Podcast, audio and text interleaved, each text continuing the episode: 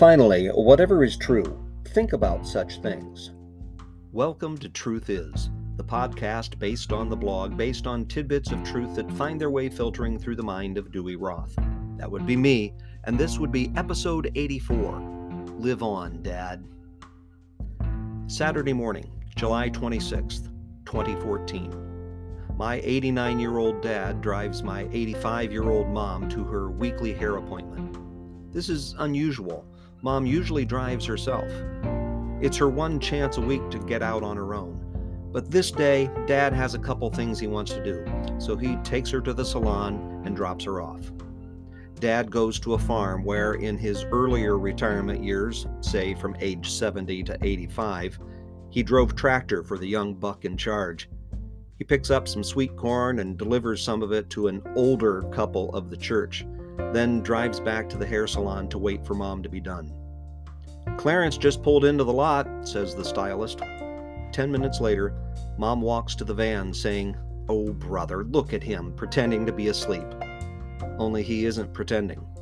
And he isn't asleep. He isn't even there. It's in moments like that when it really hits home what C.S. Lewis said about us not being bodies that have souls, but souls that temporarily have bodies. The next few days are a flurry of visits and people bringing food and service arrangements and getting names pronounced correctly, but mostly looking into the misty eyed faces of people who are hurting because you are hurting. Nobody knows what to say, but everybody says something. There are a lot of I'm so sorries, and he went doing what he loved to do's, and he's in a better place. Truth is, I don't know the whole timing of leaving this life and experiencing a face to face with Jesus.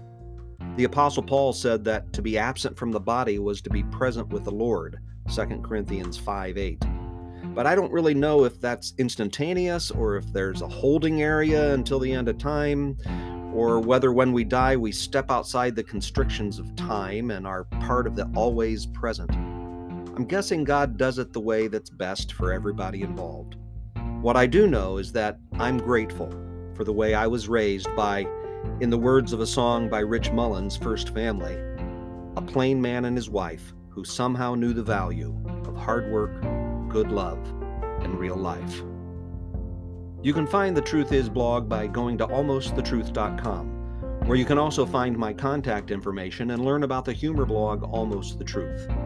Don't forget to rate, review, subscribe, like, share, and talk about Truth Is, please. And thank you. My name is Dewey Roth. God bless us, everyone. Truth Is is a production of Almost the Truth Communication Services.